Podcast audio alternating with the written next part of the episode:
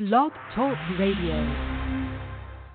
Driving all night, my hands wet on the wheel. It's Talking in Circles There's a voice in my head that drives my heel. with your hosts, Clayton Caldwell My baby calling till I need you here. and John Harlow. And it's a half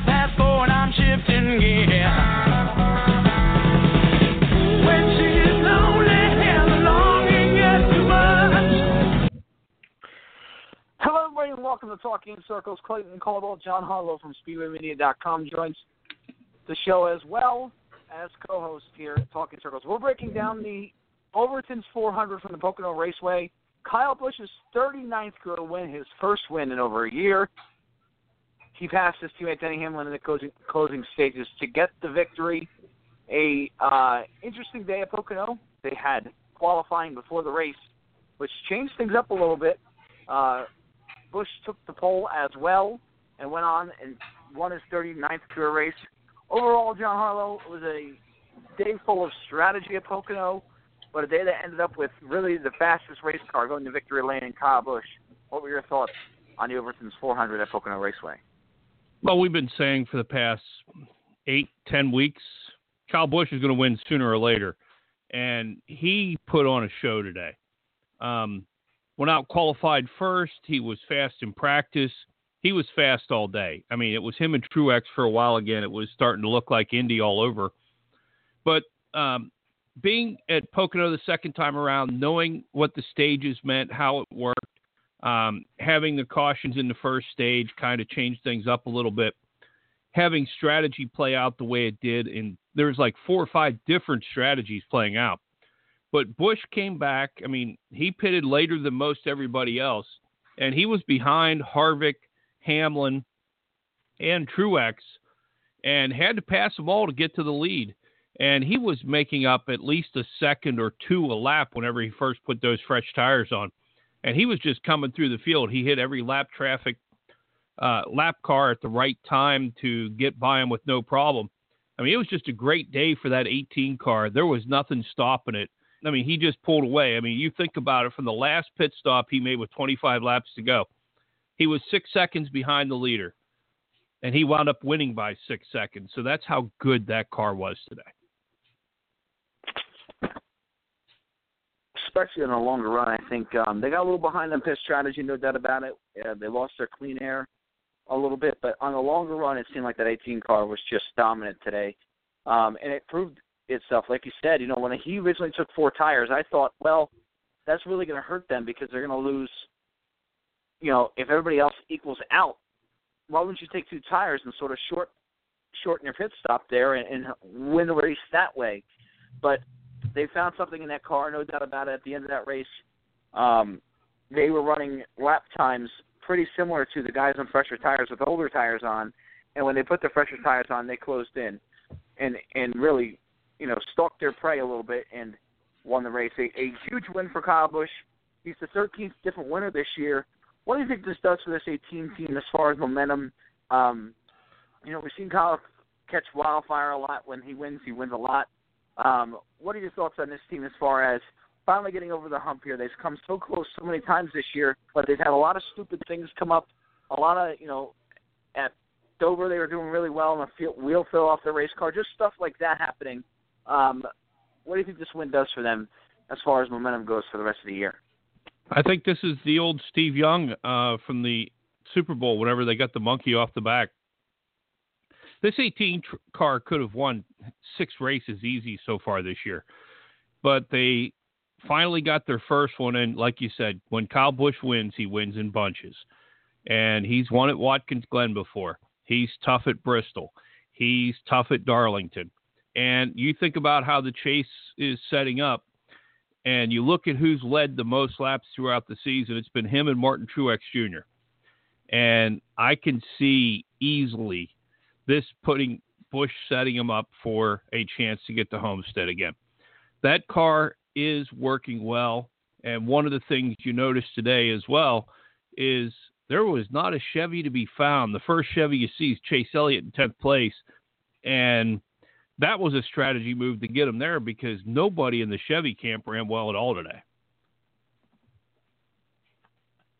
Hendrick Motorsports now is a little bit behind. We talked earlier in the year about how it was Team Penske and uh, Ganassi, the two teams that were really, and, and a 78 team, the two, three teams that were really kind of out on their own island. Well, right now, Joe Gibbs Racing sort of right, right at that ship here. Uh, we've seen it. You know, Hamlin won at New Hampshire. Now Kyle Busch wins here. We've seen Kyle really have a lot of speed. They've outrun the 78 car the last two weeks at Indianapolis and Pocono. Um, but you're right about the Chevrolets. It now looks like Hendrick Motorsports looks like where they were a year ago in the regular season, where they just don't have the speed. Dale Earnhardt Jr. again finished 12th. Uh, Kasey Kahne, I know he won last week at Indianapolis, but he finished 11th today. Chase Elliott, like you mentioned, he was 10th. Jimmy really wasn't uh, a factor for a win here at Pocono before he spun out and crashed. Um, so yeah, I think the Chevrolets are behind. I think even the Fords are behind. Listen, Joey Logano didn't have a great day today. He wasn't very fast. I know he spun on pit road, and then when he came to um, to serve his speeding penalty, he came down pit road again too fast. He was going to come down, and he uh, hit the brakes and flat spotted his tires, and they had to pit, and then he had to pay his penalty again. So it was a disastrous round of pit stops for Joey Logano at the end of that race. But still, he wasn't very fast. Team Penske seems a little bit behind here now. Um, Keselowski finished fifth, but he wasn't great all day as well. So really, right now, it's the Toyotas. Um, we're start we're starting to see Stewart Haas Racing pick it up a little bit. That's one positive for the Ford camp. You have Harvick up there running in second. Uh, Bowyer was in the top five all day long. But really, the Toyotas, you even saw it from Suarez, Erik Jones, Matt Kenseth. They all had solid days today. They're starting to figure it out here, Toyota, as we get ready to come to this chase. Yeah, the one of the interesting things was Kevin Harvick after the race, pretty much saying Kyle Busch had he was the class of the field. He was fast, got the win. And whenever he talked about his performance, he said, We definitely have a little bit of work to do. They're getting closer. And they raced around the Toyotas all day but they didn't have anything for him in the Ford camp. And Harvick and Clint Bowyer both running well. You look at Kurt Busch. I mean, he got 13th, and he pretty much said we were we were locked in 15th all day. He said there wasn't anything we could really do to get out of it. A strategy call got him two positions, but I mean, the Ford right now there's nobody who seems to have anything for Kyle Busch and Martin Truex Jr when Larson isn't wrecking, he's up there, but that's about all there is to it. I mean, it's right now it's Kyle Busch, Martin Truex Jr., and then the rest of the field. Yeah, and it's funny that you say that about Larson. You know, he had a tough day today. Had a drive shaft fall out of his 42 car. They had to repair it. Lost several laps, and ended up finishing somewhere around the 34th position. If I had to put him at uh, 33rd position, sorry, for Kyle Larson today. Um, not a great day, for sure for that 42 car. You know, and, and McMurray had some issues in his rear end as well, where he had to fix something in his car. He ended up 26, lost a lap or two at the end, but he was fast for most of the race and most of the practice sessions. Um, but we're starting to see that 42 team be human.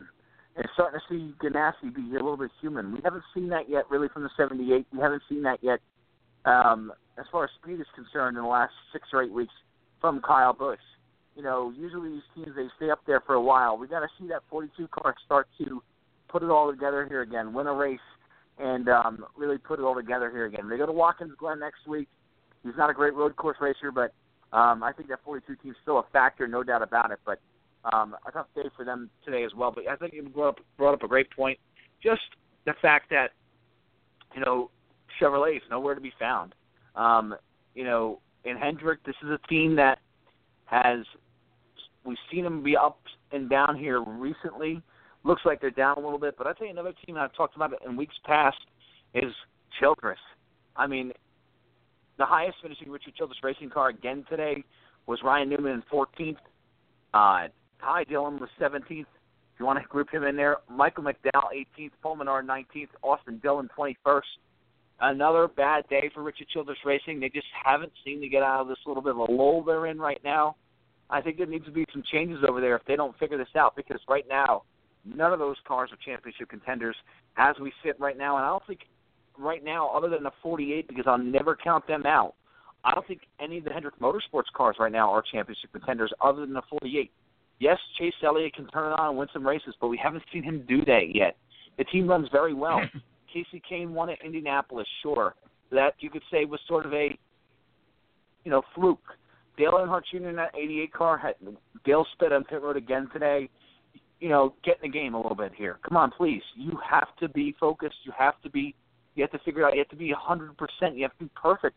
If you want to win these races, you can't speed on pit road. I'm sorry, you just can't do it. And I know it didn't really hurt his team that badly because the car didn't have a whole lot of speed in it.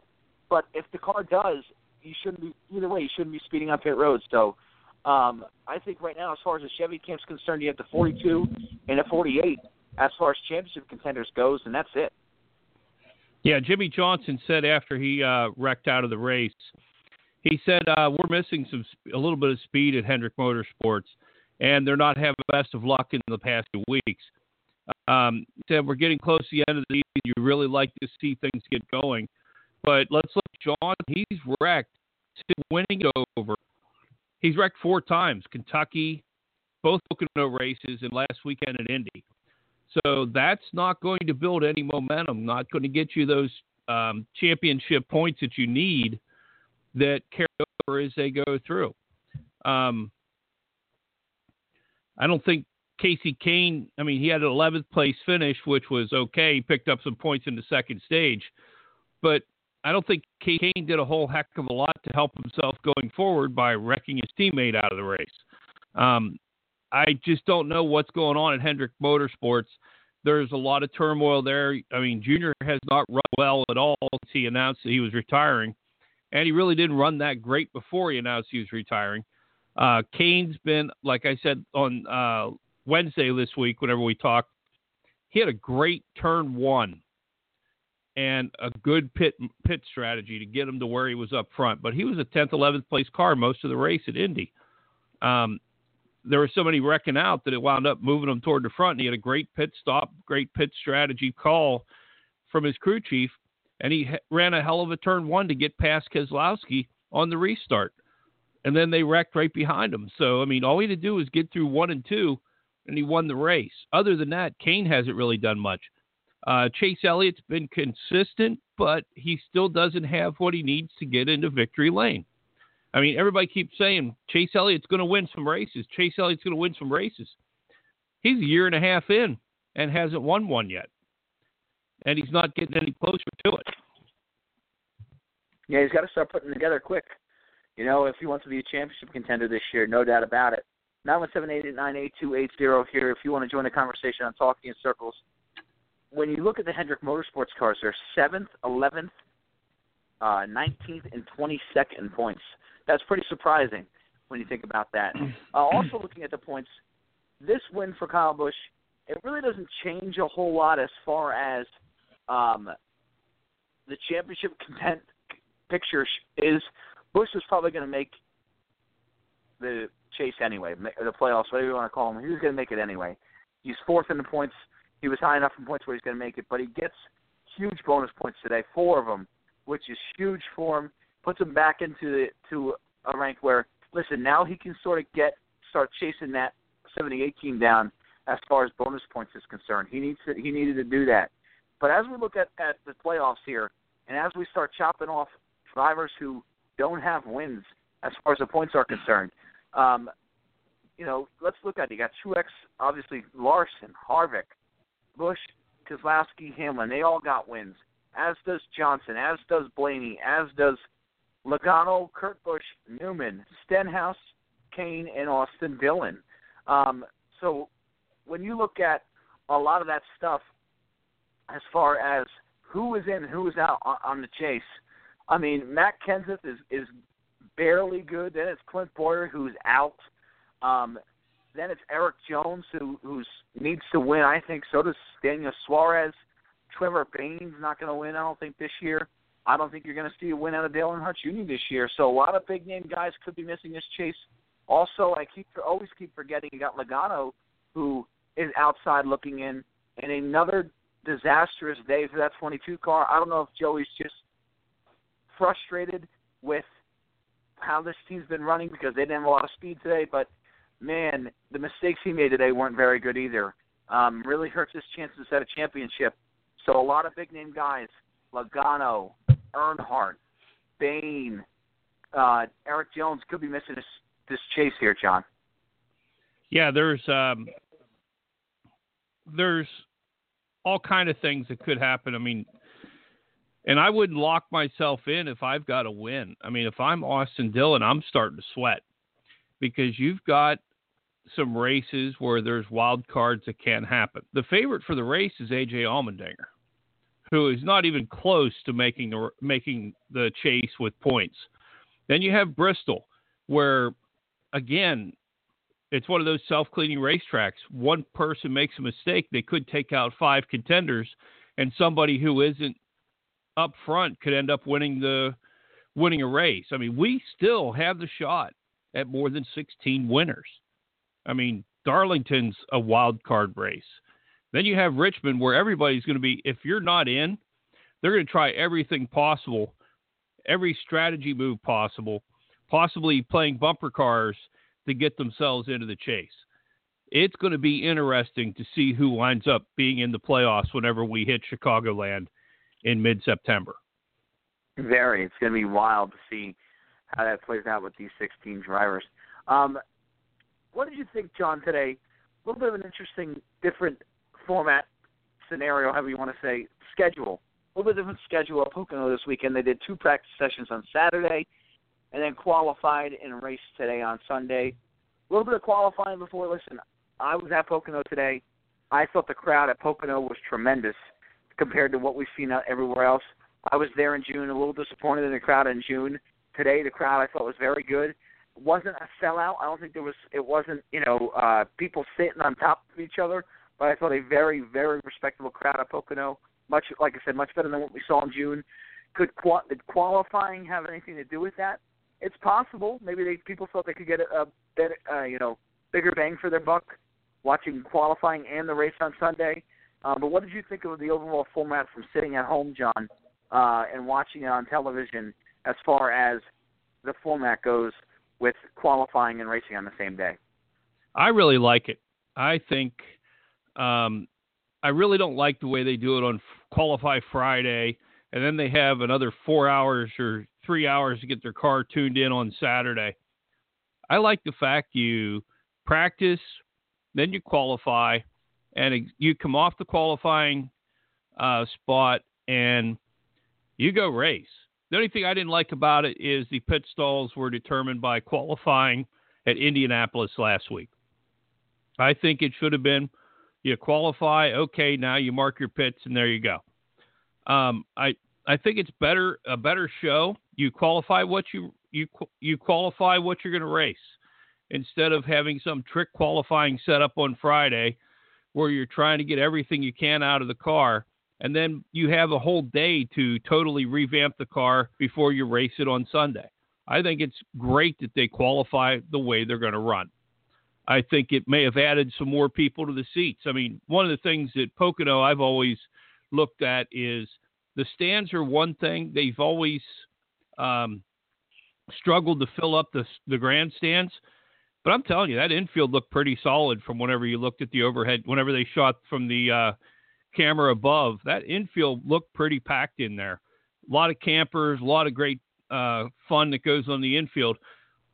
So I think the Pocono crowd was great. I think the racing was great. I think one of the things that they learned since they had the stages the first go around when they ran in June, I think by the time they came back, they had a better idea of what how the stages were going to play out, and it changed. There was like four or five different strategies that the leaders were playing.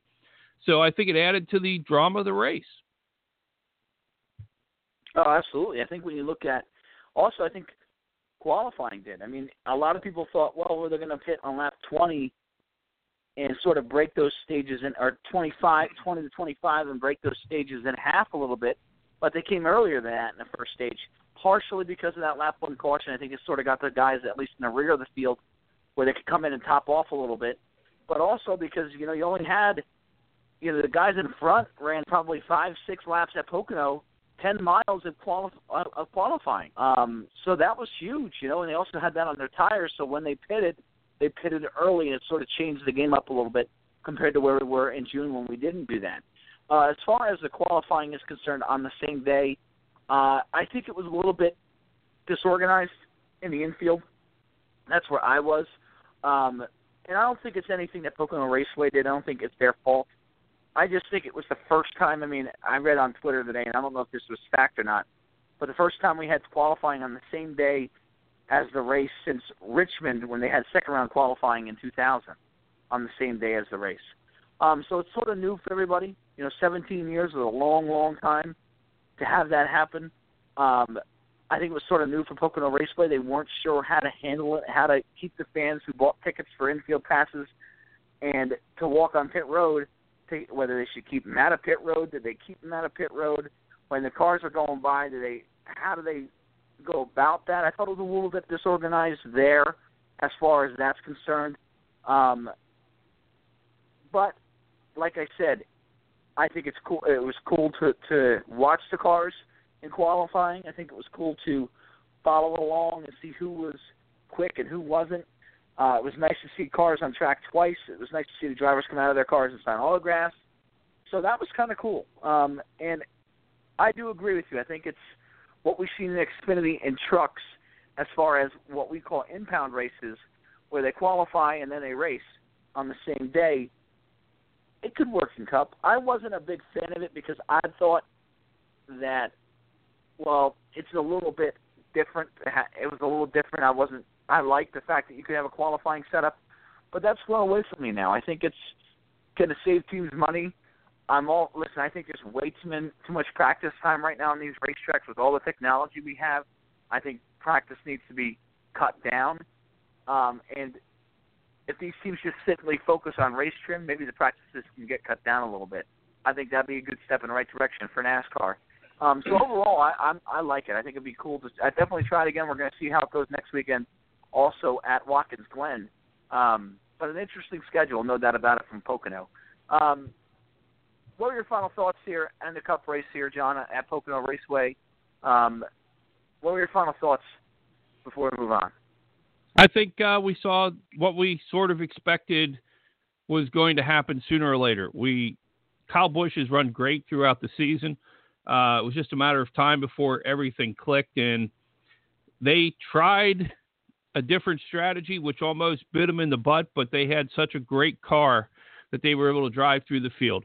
Um, kind of discouraged by the way Chevy's running, and I mean, you think at one point um, last year everybody was griping that Stewart-Haas and Hendrick Motorsports were not sharing notes and everything, and now this year Stewart-Haas is driving a Ford, and Hendrick Chevys just don't seem to have it. I don't think they have four good cars in the Chevy camp that they can compare notes with that Hendrick Motorsports used to have. Um, I think it's something that may be playing into the way Hendrick Motorsports is struggling throughout the summer months. But then again, you can never count Jimmie Johnson out. He struggles in the summer no matter what. It's always it's one of those things that's always happened with Johnson. He struggled in the summer. He gets his wins in the spring. It's like they play games in the summer and try to get themselves set for the chase. And then when playoff time comes on, look out, the light bulb, the light switch goes on, and here comes the 48. Um, I'm encouraged by the Fords, but it just seems like they're missing a little something because the 40, I mean, the 78 and the 18 just seem to be in a different zip code right now. Yeah, and I think there's no doubt, bringing back to the Fords here quick, I think there's no doubt since Logano's win, Team Penske has not been where they were.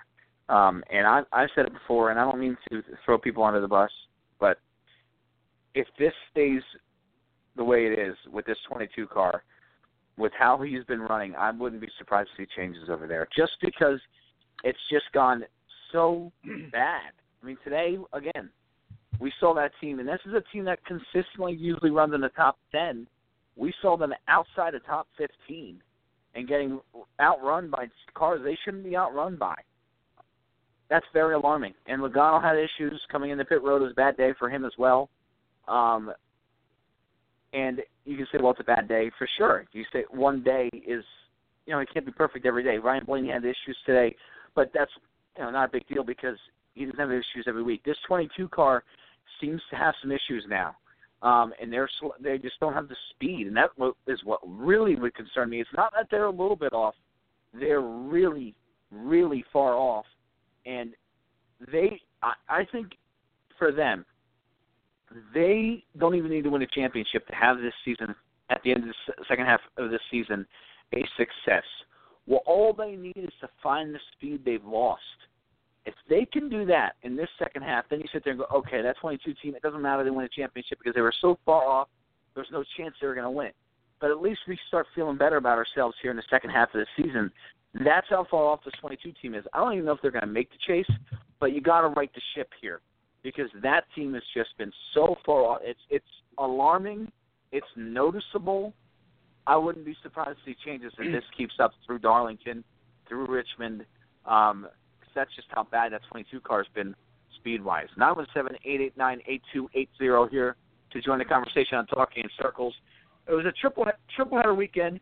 Uh, two races at Pocono, one at Iowa. And the Iowa race uh, at Pocono, I think it was the, um, or excuse me, the Iowa race, the U.S. Cellular 250 at Iowa Speedway this weekend um, was a good race. A lot of no Cup guys in it because the Cup guys were in Pocono, so that makes it an Xfinity Series race.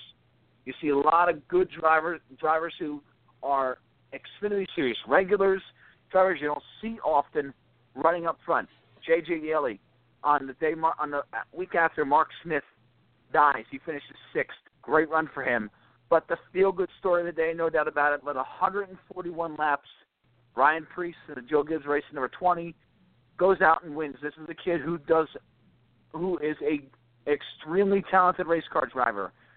Um, does everything right in the Whelen series, Whelen Modified series, is a superstar in that series. Goes out and wins at Iowa this weekend, John.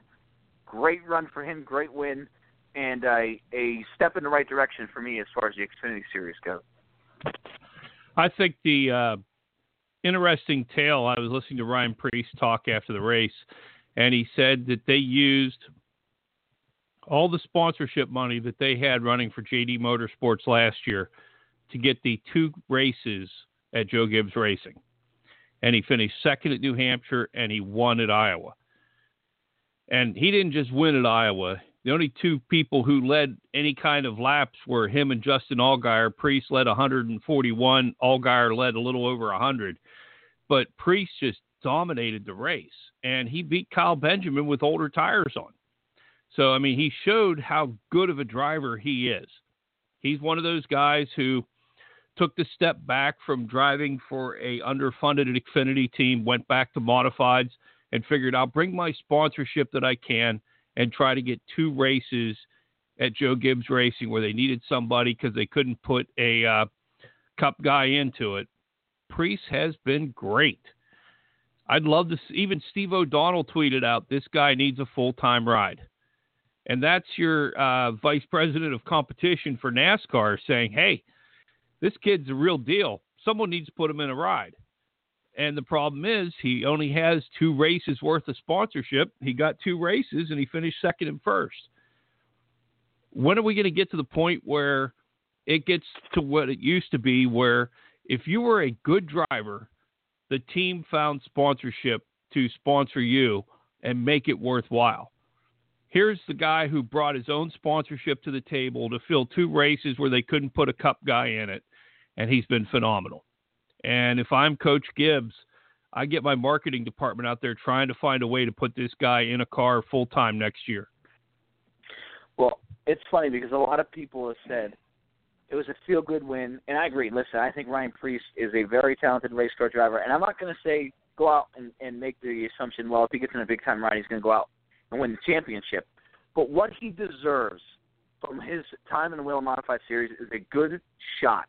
That's what he deserves. Um, and not like you said, that where he doesn't have to bring a ton of money into the situation.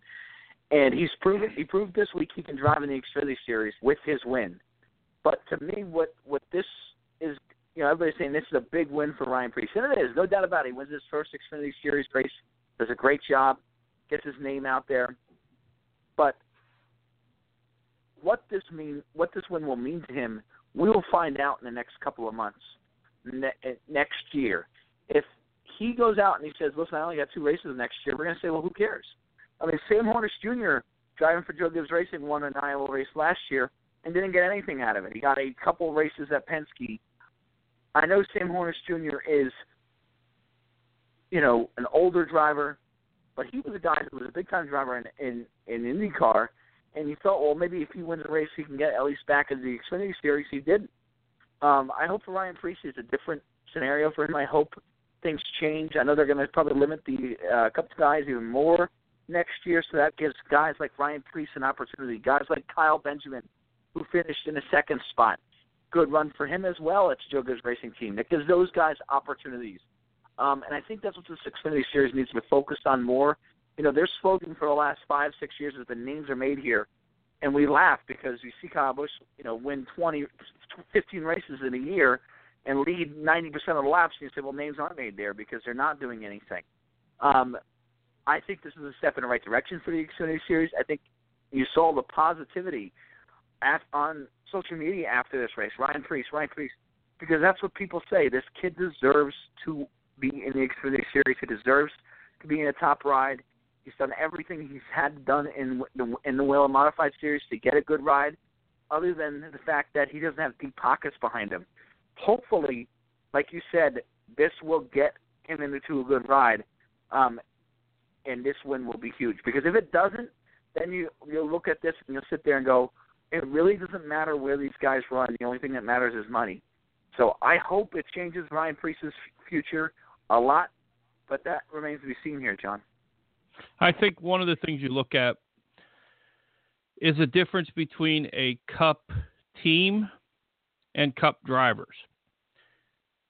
Kyle Busch has dominated whenever he runs in the Xfinity Series. Erik Jones has done really well when he runs the Xfinity Series. Um, Joey Logano or Brad Keselowski or Ryan Blaney have done really well when they run in the Xfinity Series because they're driving for Penske, Gibbs. Um, and then you think about it. The top two cars were Joe Gibbs racing cars between Preece and Benjamin.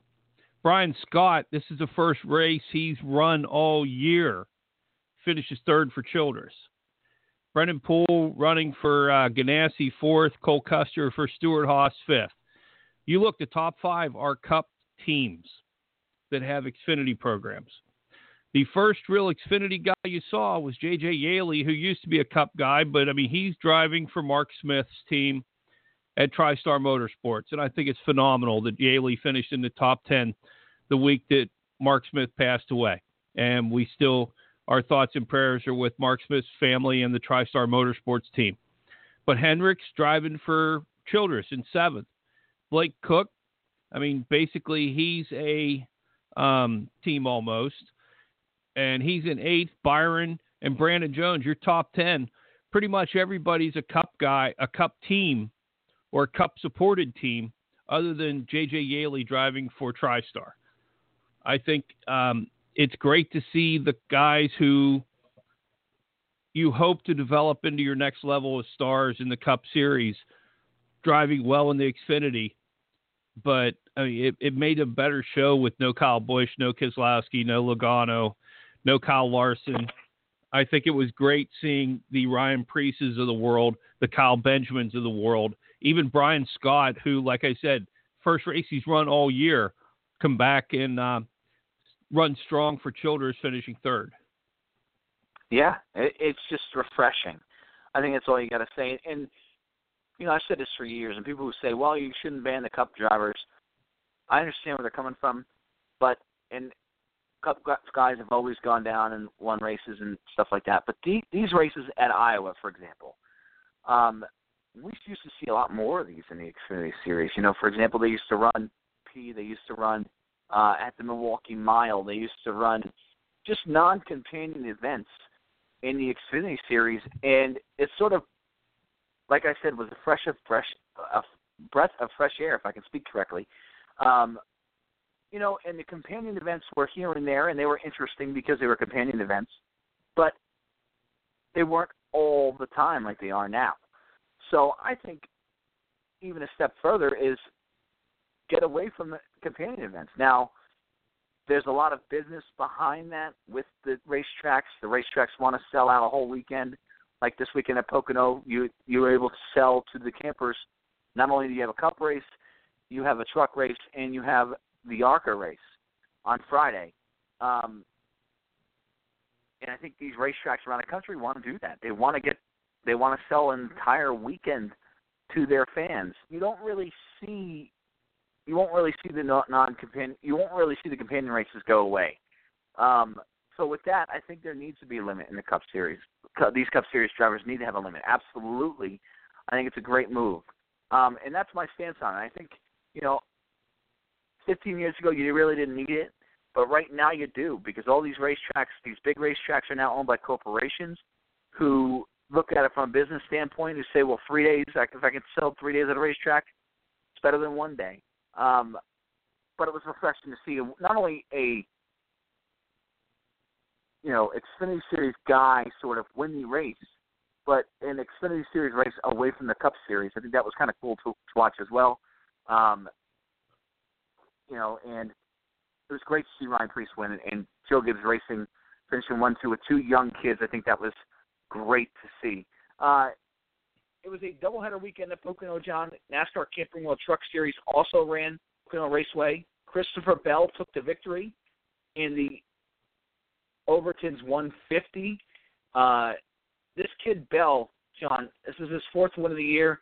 He's turning into a superstar. This kid, and I know the race um, changed a lot when Kyle Busch got taken out.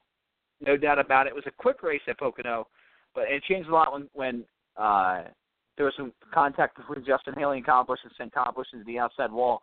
But Christopher Bell, this kid's turning into a superstar, his fourth win of the year, and another win for that team. Uh, Toyota swept weekend here, John. What are your thoughts on the Truck Series race at Pocono? Um, I really, I'm really a big fan of Christopher Bell, um, and it's really interesting that this week he's going this next weekend, or the first weekend of August. Well, yeah, next weekend.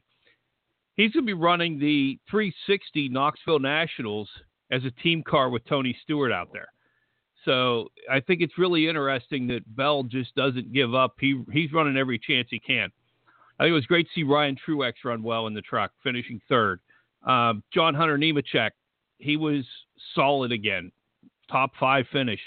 Um, I think the truck race was interesting. I mean, Justin Haley getting into Kyle Busch probably changed the way it wound up was way it was going to be, because it probably would have been Busch running away with things. But Bell was solid. Sauter was solid. He he led 12 laps out of the 60. But I mean, Bell is going to be somebody you got to watch for whenever it comes uh, championship time. There's nobody that's got more wins. He's going to walk in with more um, playoff points than anybody else whenever they start this thing up. And I think he's um, it's going to take a lot for him not to win the championship.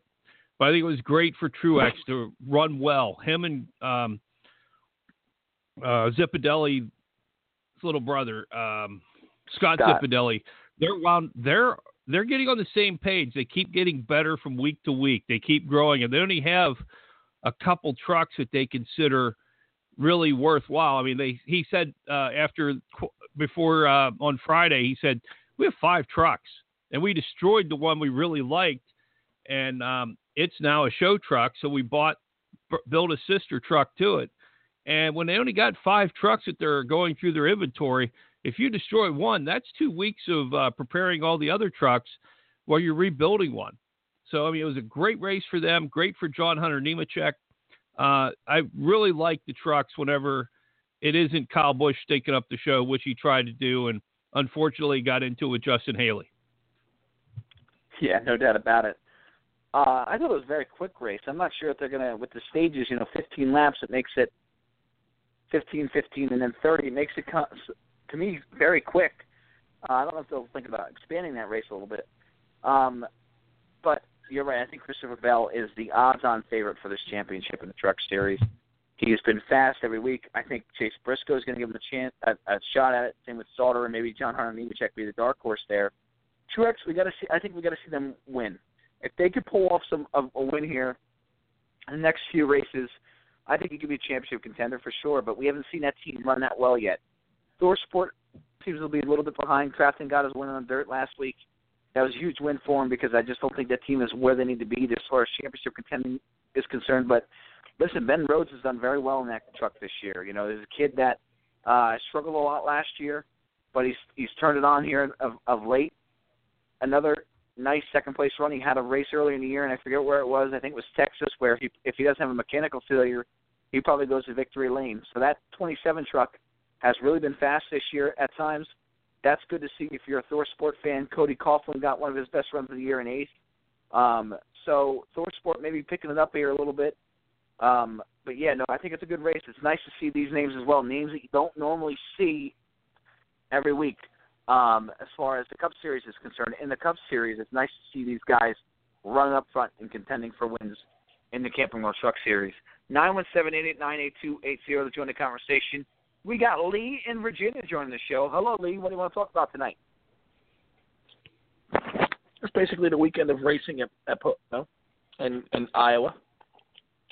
What do you think uh, of, of same day qualifying? I thought it was awesome. I think uh, you know if I was if I was a fan and I bought a ticket, I think I'd really really enjoy sitting there for everything. And and I think John was right when he said you know there was an uptick in attendance. I think there's no question we saw an uptick in, in attendance for that race in Pocono.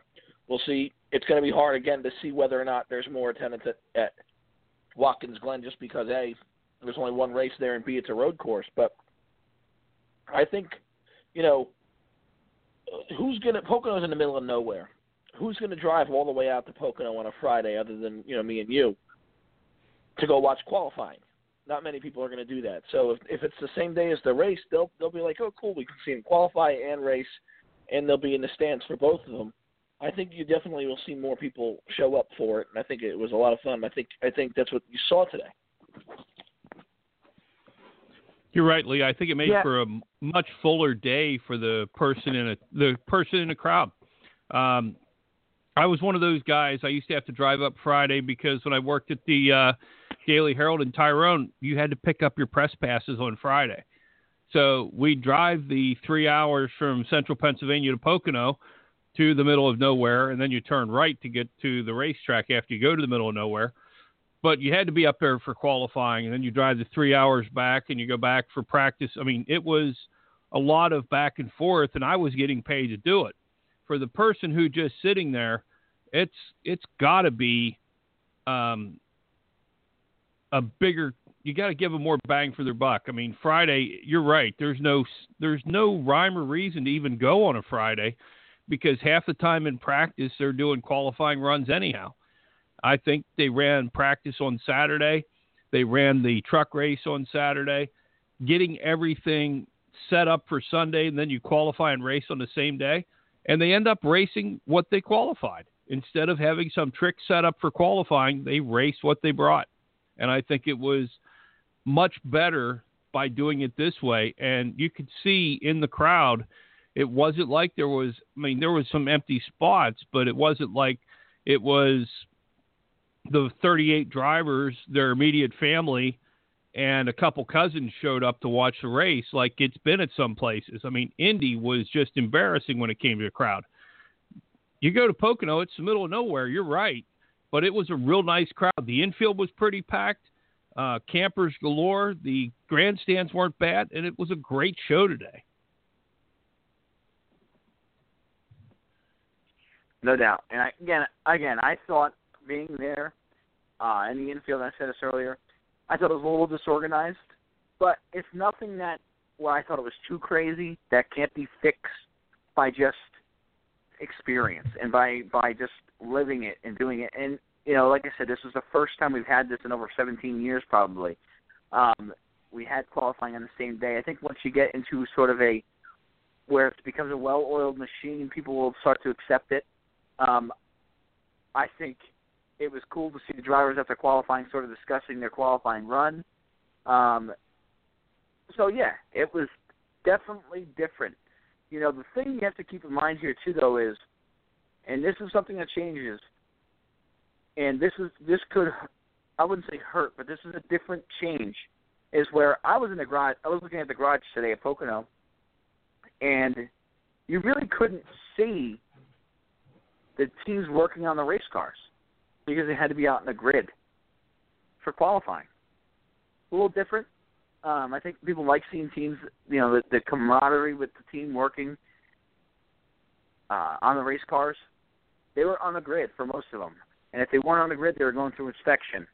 Inspection's cool to watch. People were all into ex- inspection. If you want to make that the sort of show for the infield, that's fine. But the fact that I couldn't see my team working on my guy's race car was a little different. Something I can live without, but I think something that maybe the, the casual fan or the car junkie usually likes to see. And that's another change you got to keep in mind here as the same day qualifying is concerned. Um, Lee, what do you think about the whole race at Pocono? Um, Kyle Busch winning. You think Toyota is sort of figuring it out here, and are they the favorites? Busch, the 78 team, are they the two favorites to really run for this championship in 2017? Well, you still can't count out. You still can't count out Jimmie Johnson, and you can't count out uh, Kyle Larson.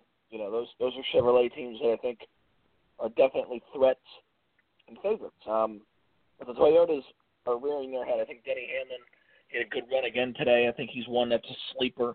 But I think definitely Kyle is is the one. Kyle Busch is the one to watch for sure. Um, you know, uh, I'm trying to think of the other Toyotas. There, you know, Jones is a rookie, and and and Matt Kenseth just seems to be off a little bit. You know, they were off again today. They they spun out on lap one, and then uh, you know, Houston didn't have a decent finish, but not a great finish. And you know, you got to wonder if they're going to win and get into the playoffs on points anyway. And that's really what what the interesting part is: is the points. You know, Kyle got a win now, and we have 13 winners, um, 14 if you count Joey Logano, and, and you still got to believe that they're going to win. It could shake everything up. Now it didn't today really because Kyle was in anyway, but uh, it, it to me that's the interesting part is is where we are with the winners right now. Yeah, I think you're absolutely right on that as far as the winners are concerned. It's going to be nuts. Um, you know, and like I said, Logano is a team that I'm really concerned about. Uh, his wins encumbered. I don't see him making this chase. I don't see the 88 car making this chase at all. Uh, another disappointing day for them today. I know he finished 11th, and you say, well, that's not too too or 12th, excuse me, that's not too too bad.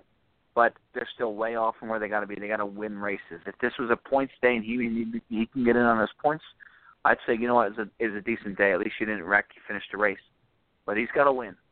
And I think a lot of these teams in the back, you know, Paul Menard, a lot of those guys, uh, I think it's it's a good step in the right direction for um, the chase. I think winning races is now put an emphasis. It's now really emphasized as far as um, you win and you're in. I mean, it is that. You know, we're not seeing guys making it on points anymore. Points are still very important though because you get the bonus points at the end of the races, at the end of this regular season, and that's things people are missing on out on. Um, did you find it curious, John? The 78 car, they were winning stage two. They had stage two in the bag, and they pitted right before the stage ended um, to sort of put themselves in an opportunity to win the race. And they cost themselves really a stage point to do that. Did you think that was sort of a, a gamble that they could afford because they were so high, how far ahead they are, everybody? And did you Oh, like that strategy? Did you like that strategy from Cole Pearn? without a doubt they were going for the win and i do like that strategy because um, cole pearn and the 78 team with martin truex jr their job right now is to get as many wins as they can i think they want to keep as many of these guys from winning as possible if i'm cole pearn and martin truex jr i don't want to take the chance of joey logano getting in I don't want to take the chance of Junior getting in. I want to keep the 13 winners that we have, have the other guys fight it out for points. Because if you look at some of the winners we've had so far, Kasey Kahne is not making it to the second round. Austin Dillon is not making it to the second round. Ryan Newman is not making it to the second round. And because they've run 15th to 20th throughout the year and somehow got themselves a win. I think it's smart move on Cole Pearn's part because if I'm them, I want to win every race possible to take any chances of Joey Logano not getting in the chase and getting hot. Now, one of the things I want to talk to you guys about, um, I read this article by Brant James with Kyle Larson and Chip Ganassi Racing with Target not coming back. They were with Chip for 28 years in IndyCar and pulled out this year, and they were with Chip since he got into NASCAR, and they've announced that they're not coming back to the 42 car next year. One of the things that Brant James brought up, it isn't just Target pulling out of Ganassi, but one of the things Target used as a reason for pulling out of Ganassi is they want to sponsor soccer. And both of us, compl- all three of us, complained a couple weeks ago that the truck race at Eldora, which I think all three of us think is one of the best races on the circuit all season, was on Fox Business Network. What do you guys think? Is NASCAR falling behind soccer in the United States? Lee, you go first. I think it's falling behind in the ratings. I'm not sure it's falling behind in the United States. I think you know NASCAR went through a spurt 15 years ago where it was the fastest growing spectator sport in the country. I think soccer is going to do that too. People are very trendy. People do not think on their own. People, you know, especially with social media and their phones and everything else, people follow what they think is cool and what they, you know, they don't know really what they like because they just follow what what's cool. And right now, soccer's cool. And and I guess I guess I, I don't I don't watch it, but I guess it is. Um, and it, it'll have its time, maybe. You know, I, I think NASCAR will come back. I think it'll be stronger. Um, and are we falling behind soccer? I think it's even with us right now. Um, and you know, it's the Camping World Truck Series, which is the third tier. I would think that the Monster Energy Series would would rank over uh, a soccer game. Target's doing that because listen, that Minnesota demographic, I'm sure, doesn't really where they're where they're based isn't really a, a hotbed for motorsports. So they're just changing their uh, their their marketing structure. Yeah, and I think it is a concern. I mean, it was interesting timing of a tweet by I think NASCAR's marketing head of marketing to say, "Hey, you know, we have more Fortune 500 companies in NASCAR today than we did 10, 15 years ago." And that fact, I'm sure, is true. I don't think he lied to anybody by saying that. Um, but the amount of money these teams, these companies spend in NASCAR has gone down a little bit as far as you know we used to see a lot of fortune 500 companies on cars full time and now you might see them in a race or two um, so that's different and i think nascar needs to sort of figure out a way to get these viewers back on television um, whether or not these people are consuming the the races differently it's possible but NASCAR needs to figure out a way to sort of show that to the public. You know, if you say, and this is what they've come out and said, well, people are digitally or watching these races digitally. Okay, well then give us the the number of how many people watched on the Fox Go app, how many people watched on the NASCAR mobile app. I'm sure there's numbers that can do that. Give us that. So maybe these companies look at it and go, "Wow, we're getting that much exposure." Um, you know, the article also pointed out too that Kyle Larson's TV time this year was worth 111 million dollars. I mean, that's very good for a company. I think that's an easy sell to a company to say, "Hey, listen, um, we want to be on the on the 42 car." But the problem with NASCAR is that usually, you know, we saw, for example, Bill Davis lost Caterpillar to Richard Childress Racing. These bigger teams get these sponsors. They usually don't have the sponsor issues. It's the smaller teams that usually have the sponsor issues because the bigger teams sort of gobble up the sponsorship and say, "Well, we don't really care about the little te- little teams," and then all of a sudden the field starts to shrink a little bit. Uh, does that hurt competition? I think it does at the end of the day. So there's a lot of things to consider here. But at the end of the day, I don't think we're losing to soccer. I just think soccer is sort of in a, you know, you could sell more soccer games, for example, on FS1 because there's so many of them. When you only got really three NASCAR races a week, I think that's a big factor in it as well. Um, what are your thoughts on it, John? Well, I was just going through and I'm looking at it whenever we talk sponsorship, let alone thinking of the soccer thing. But let's, I mean, whenever you said Clayton, a lot of the small teams go away because, like Bill Davis lost Caterpillar to Richard Childress.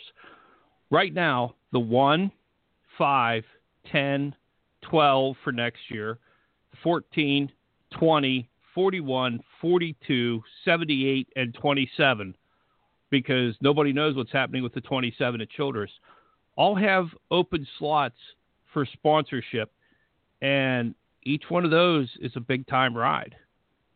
So Lee, what do you think we should do about it? How do how do we get it to where the sponsorship means something to these Fortune 500 companies who we need for NASCAR? I think it, you're seeing a change right now in the in the way the sponsorship is coming. I think you're going to see a. I think right now the teams are are overpricing, overvaluing their car or their sponsorship, and they the teams are looking at it and saying we need you know twenty million dollars to be competitive. I think if you say we need ten million dollars to be competitive, uh, it it'd be a lot easier to sell sponsorship. I think it's going through a, a transitional phase right now, and it's going to take a little bit for it to right itself within the next three or four years. But I think it eventually will right itself, and um, you know the price won't be the, the numbers won't be the same as as what they were selling, but you'll see the races sold. If that makes sense. I agree with Yeah, you, no, Lee. I think that's one of the issues we're running into because if you look at it, uh, with Keselowski's contract, one of the things that was probably the sticking point is Brad probably got less money to drive for Penske than he did in his previous contract. And I think the drivers' contracts are going to start dropping. I think the sponsorships are going to start undercutting each other because there's only so many sponsorships that are going around anymore. And I think it's one of those things where NASCAR is still trying to live off of their big growth spurt in the early 2000s. Yeah, no, there's no doubt the costs have to come down. I think these bigger teams um, have priced out the little guys.